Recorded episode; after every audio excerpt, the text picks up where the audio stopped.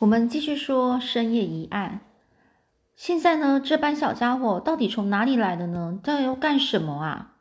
这福摩斯啊，整个是靠在这个有靠手的这个椅子上，这时不禁整个眯着他的眼睛笑起来了，向站在他面前的几个少年说：“你们下面冲啊冲啊，把那个女佣啊都整个推开，然后乱闯乱闯进来，这实在是太没有礼貌了。以后只要叶琴斯一个人代表大家向我报告就行了，知道了吗？”这站在最右边的那个少年就大声回答说：“知道了。”这个少年呢，无疑啊就是叶琴斯啦。由他向我报告，你们都在外面等着。是，其他的五个少年都异口同声的说着。好，那么今天有没有发现什么事啊？叶琴斯，叶琴斯就说啊，没有，没有发现到什么。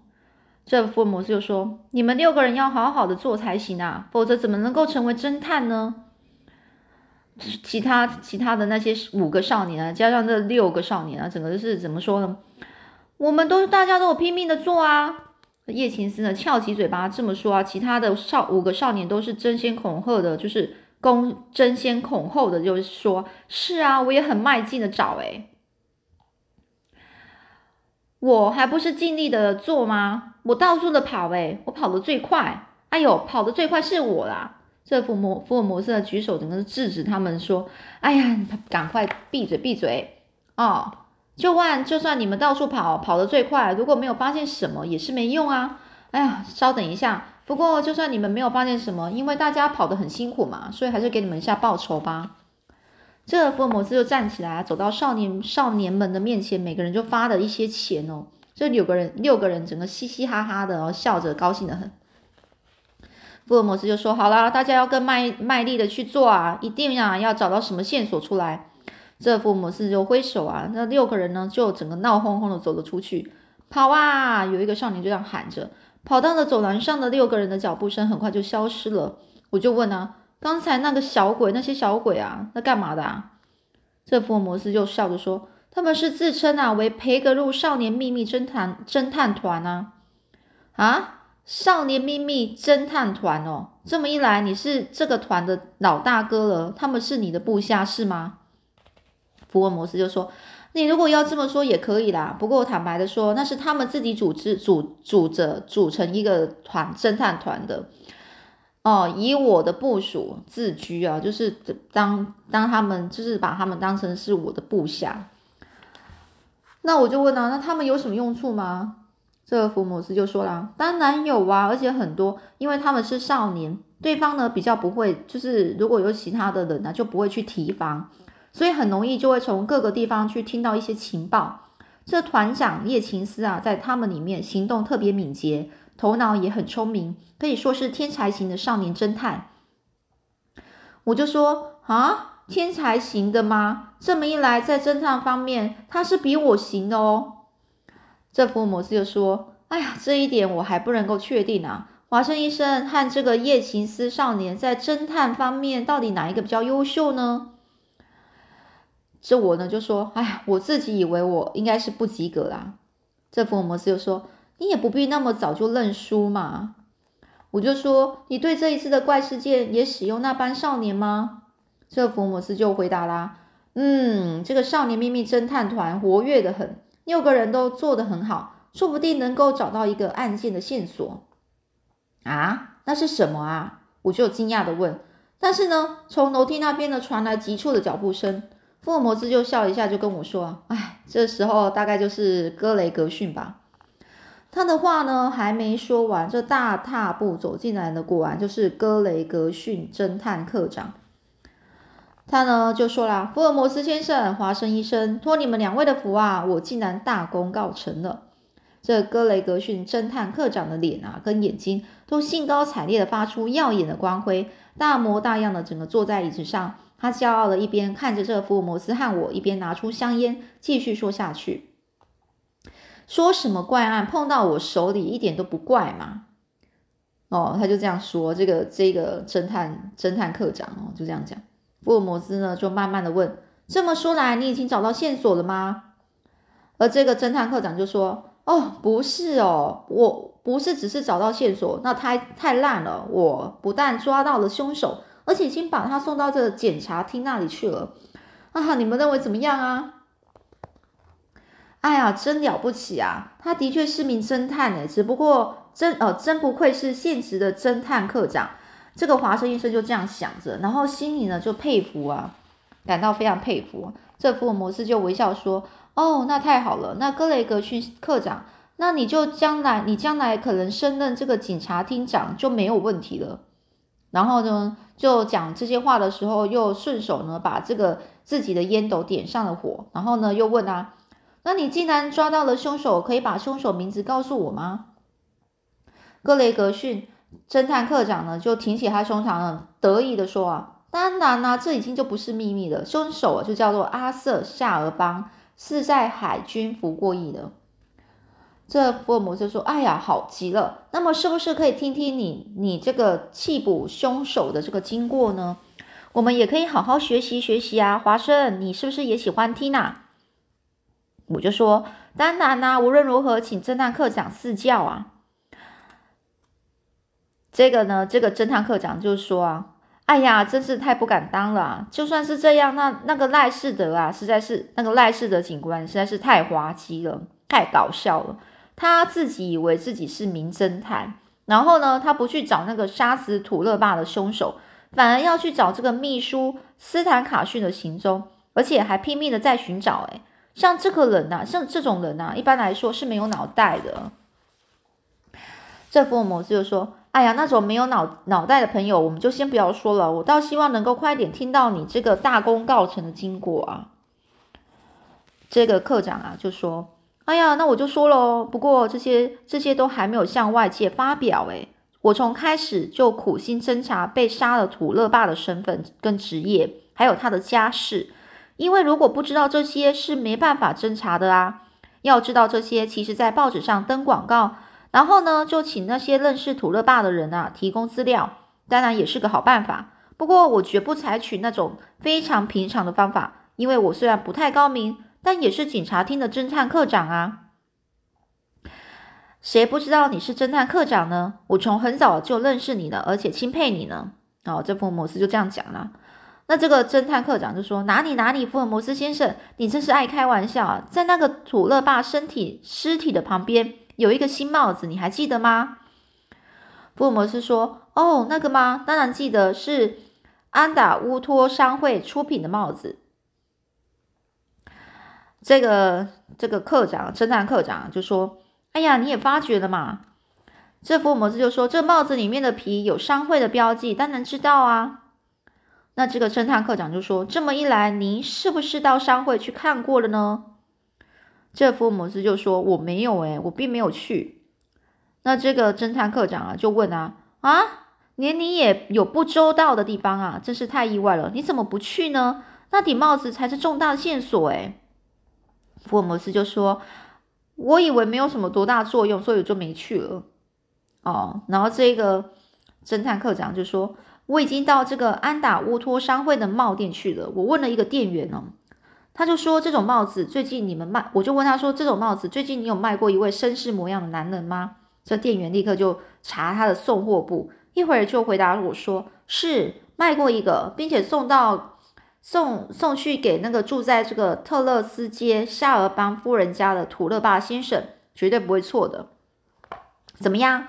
我听得高兴的直跳了起来。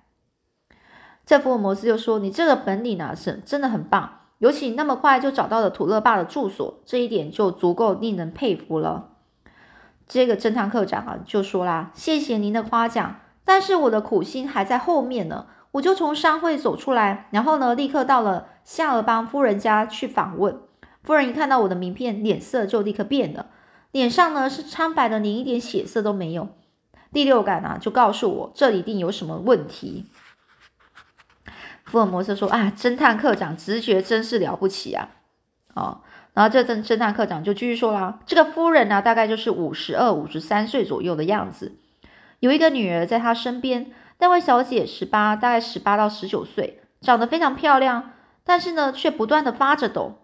这么一来呢，更令我怀疑啦，这个房子一定发生了什么事。于是我就问他们：住在你们家的伊纳克·土勒巴，他死的很奇怪。”这一点你们当然知道喽。你们总不能说不晓得吧？我用这种眼光啊，去去看着他们。华生医生，你猜夫人怎么回答我？这格雷格逊侦探课长突然问问那个问我就问华生医生啊，照他来看啊，照他看来呢，这个福尔摩斯跟我比起来，好还是向我夸口更容易些。反正他找到了凶手，并且已经把对方给逮捕起来，当然要夸口一番呢。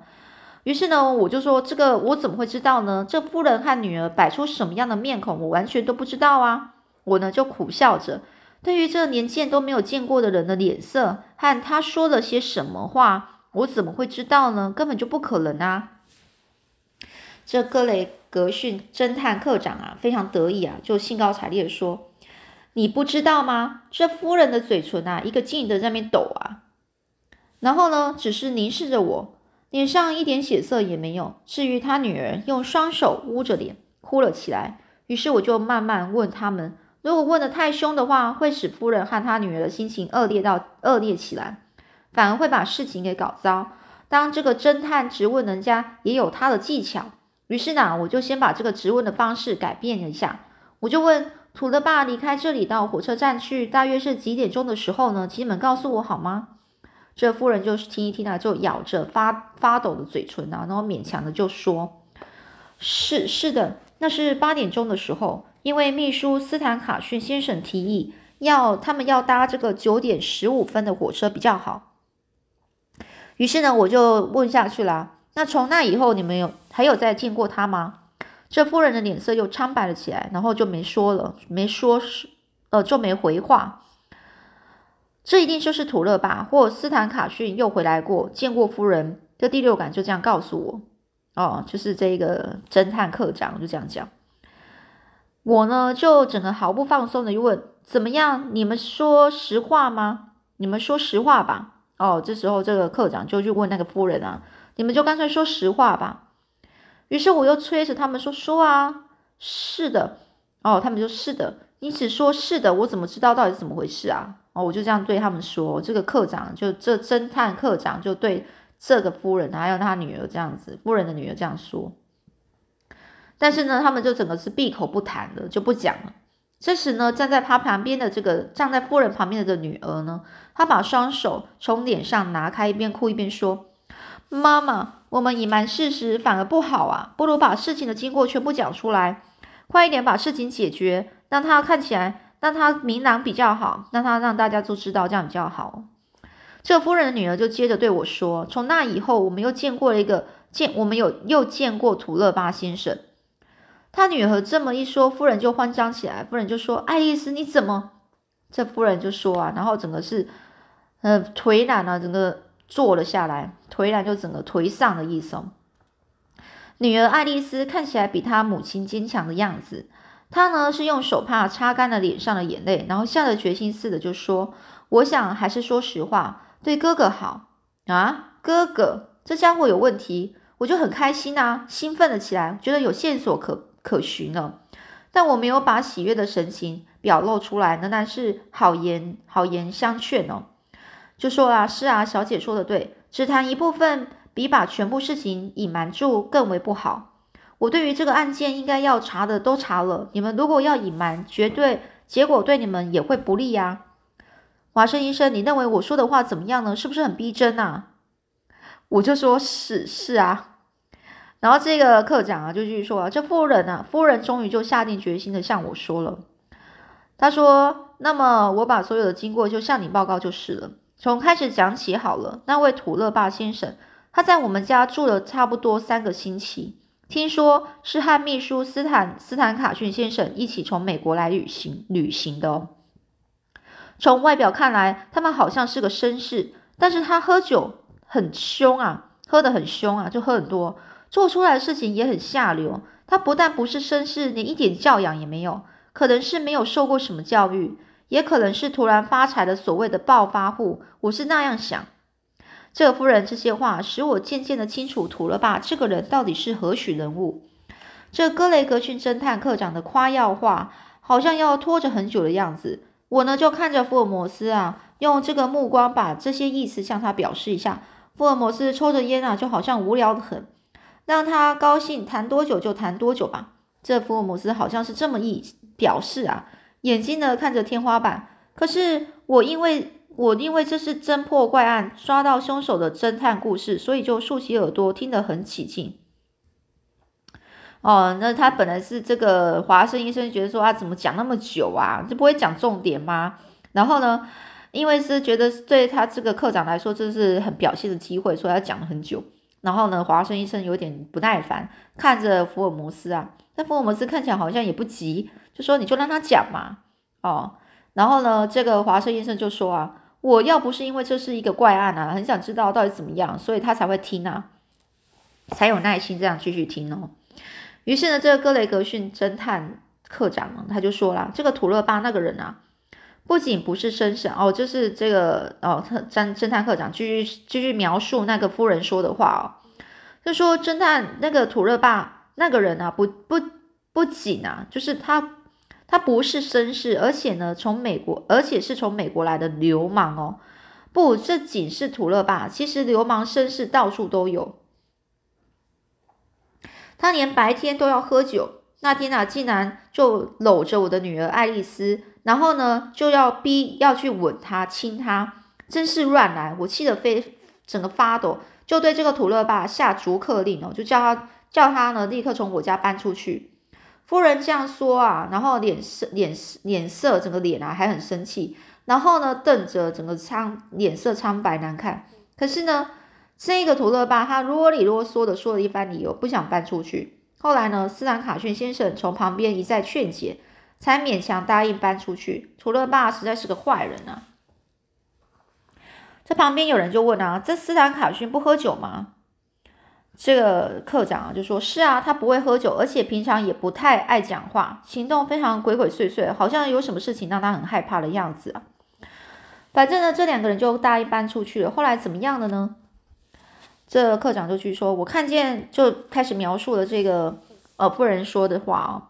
他说我看见他们呢把行李搬到了马车上离开我们家，我才松了一口气。正在谢天谢地的时候，怎么搞的？大约一个钟头后，这个土勒巴又回来了啊，又回来？为什么啊？然后我就问啊，然后呢，这个我就是指那个课长哦哦，然后呢，这个夫人就说他这次喝的整个是酩酊酩酊大醉。看见我和爱丽丝在这里，就说我是来不及坐火车的啊！但这倒是不幸中的大事，这样我才能把这个斯坦卡逊摆脱掉。爱丽先，爱丽丝小姐，我很爱你呀，我深深的爱着你呀，这一点你知道了吧？现在你和我一起搭下班车到好地方去吧。于是呢，他不管是不是在我眼前啊，就要抓住爱丽丝的手。他是流氓绅士啊！是的，他他并他，然后他就说：“我在美国有很多钱，可以让你过着比英国女王更奢侈的生活，你没有必要待在这个穷苦的家庭里。”于是呢，这个土勒爸就抓着爱丽丝的手，然后硬拉到门边。对于把我女儿拖到大门口去，我没有办法，我只能喊：“救命啊，救命！”正在这个时候，阿瑟刚好从外面回来了。阿瑟是谁呀？就是他的哥哥，我的儿子。哦，这夫人就这样讲。哦，我知道了。后来呢？